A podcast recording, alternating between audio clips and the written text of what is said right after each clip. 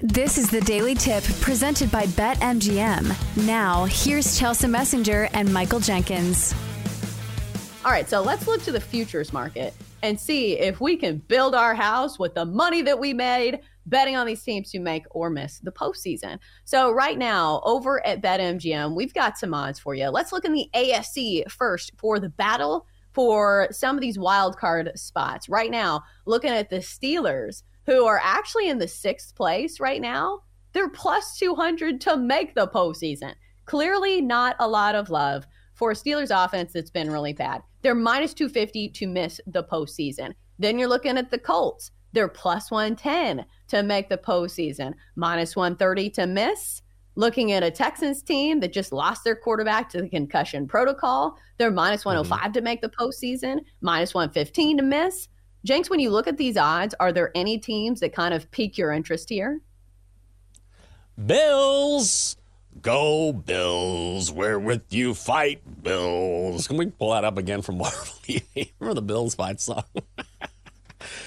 Bills, yeah, come on, to make the playoffs plus 115? Go Bills, we're with you, fight Bills. Come on.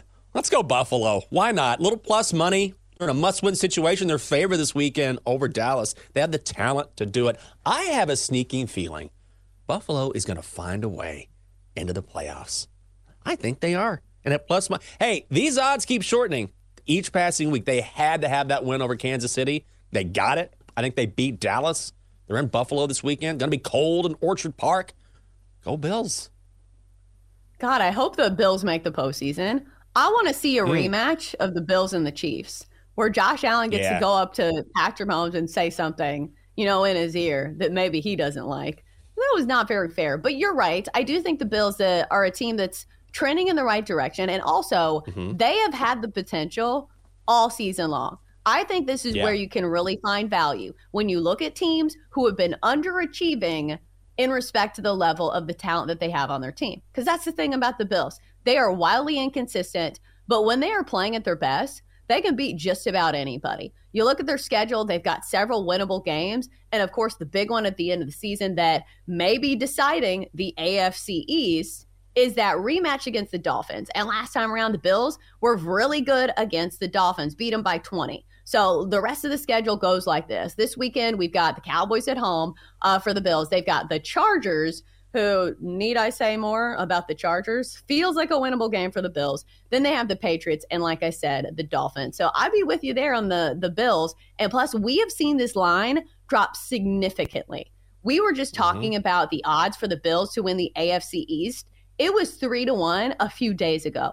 Now this is down to like plus 110, something around that. So clearly some people are buying in to the Buffalo Bills. Let's switch gears and go to the NFC, uh, the battle for the wild card over at BetMGM. Here are some of the odds. Uh, looking at the seventh place Packers, sitting at six and seven right now, plus money to make the postseason, plus 105 to miss, minus 125. The Rams are a team that I do find very interesting. They are plus 185 to make the postseason. It's a team that has a solid quarterback, one of the best receivers in the league and Kyren Williams, the running back, has been operating at a really high level as well, but they're minus 225 to miss the postseason. A lot of that probably has to do with the fact that they play in the same division as the Niners. They're not winning their division. They got to get a wild card spot. Jenks, when you look at the NFC, are there any teams that seem interesting to you? I'll tell you who I think is interesting is the Rams. I don't know if I yeah. want to put money on it. But at plus 185, I think they get a win this weekend over the Commanders. I think we both agree that they win and cover that six and a half point spread. They're playing way above their talent level. This is one of Sean McVay's best jobs as a head coach. Honestly, it's all relative. You can't just say, oh, they're six and seven. Yeah, this was supposed to be one of the worst teams in the National Football League. And the fact that they're even in the conversation right now is pretty remarkable. And it shows you how good of a head coach Sean McVay is. And Remember early in the year, we didn't know if Sean McVay was going to return to LA or not. He thought about just taking a year off or walking away from the game for a while, thought about it and said, No, I'm back in. He has done a great job with a team that has a lot of top level talent and then it kind of drops off. but Puka Nacua has been a revelation receiver. Matt Stafford still as tough as nails, getting it done. And I think the Rams could be a real problem. They will be that classic team that is going to be a hard out if they make the postseason. They're that team that, mm-hmm. yeah, we should probably win, but the Rams are going to play us really tough. And at plus 185, I think they can make a run. I'd go LA here. Yeah, and especially when you look at the rest of their schedule. Of course, they have the Commanders at home this week. Feels like a winnable game. Then you get the Saints at home, the Giants on the road, and then yeah. you finish with the Niners. Don't think they're winning that one, but still, that feels like three extra wins that the Rams could most definitely add to their list. So I feel like the Rams are definitely a team to watch.